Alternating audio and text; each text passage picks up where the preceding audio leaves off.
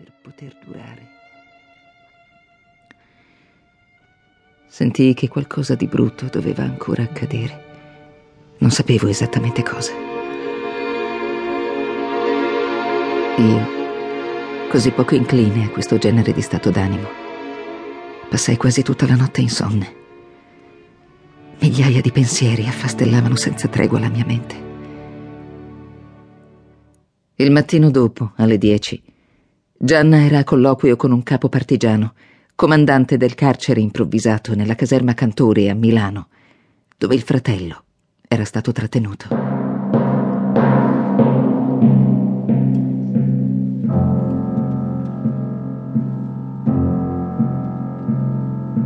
L'irresistibile ascesa della compagna Gianna. La tua vita potrebbe essere il tema per un breve racconto, o forse di un'intera storia. Ma non avendone il tempo, riassumeremo e andremo subito al dunque. Da modesta operaia a eroina della resistenza, quasi un simbolo. La piccola Gianna, la passionaria, sono stati inventati perfino degli epiteti per te. Eccellente, compagna, notevoli progressi, risultati brillanti. Io ho fatto solo quello che i miei ideali e il mio amore per la libertà pensavano fosse giusto essere fatto, da buona militante e combattente. Oh, senza dubbio, ne convengo.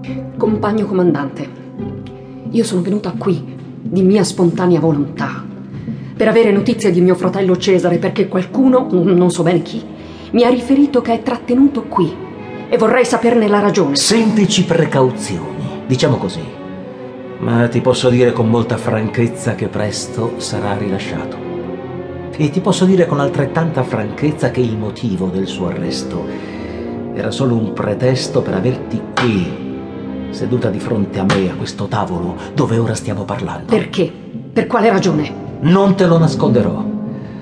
I vertici del partito pensano che tu, nonostante il tuo impegno nelle fasi finali della resistenza e anche prima, sia diventata un personaggio scomodo, inaffidabile.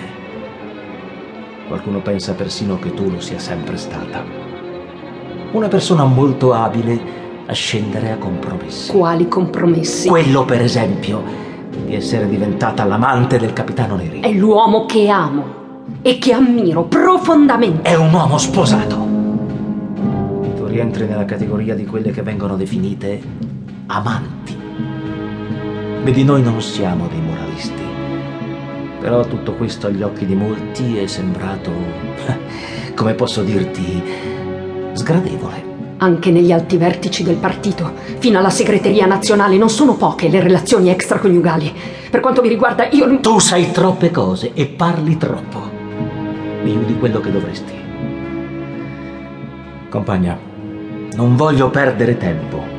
Non è proficuo per nessuno sei vivamente pregata di interrompere la tua relazione con il capitano Neri, uomo la cui posizione oggi nel partito lascia spazio a non poche perplessità.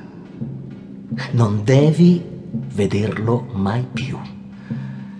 E sei caldamente pregata di non muoverti da Milano e di tornare alla tua vita di prima. Quello che hai fatto hai fatto. Te ne siamo grati. Oggi a guerra finita persone come te non servono più.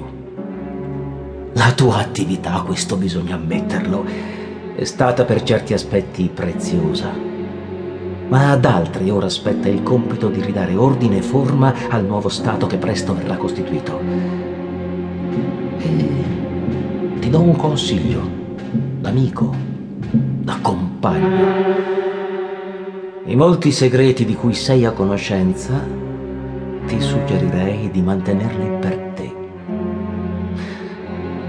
Sono stato chiaro? Bada bene, questo è un ordine.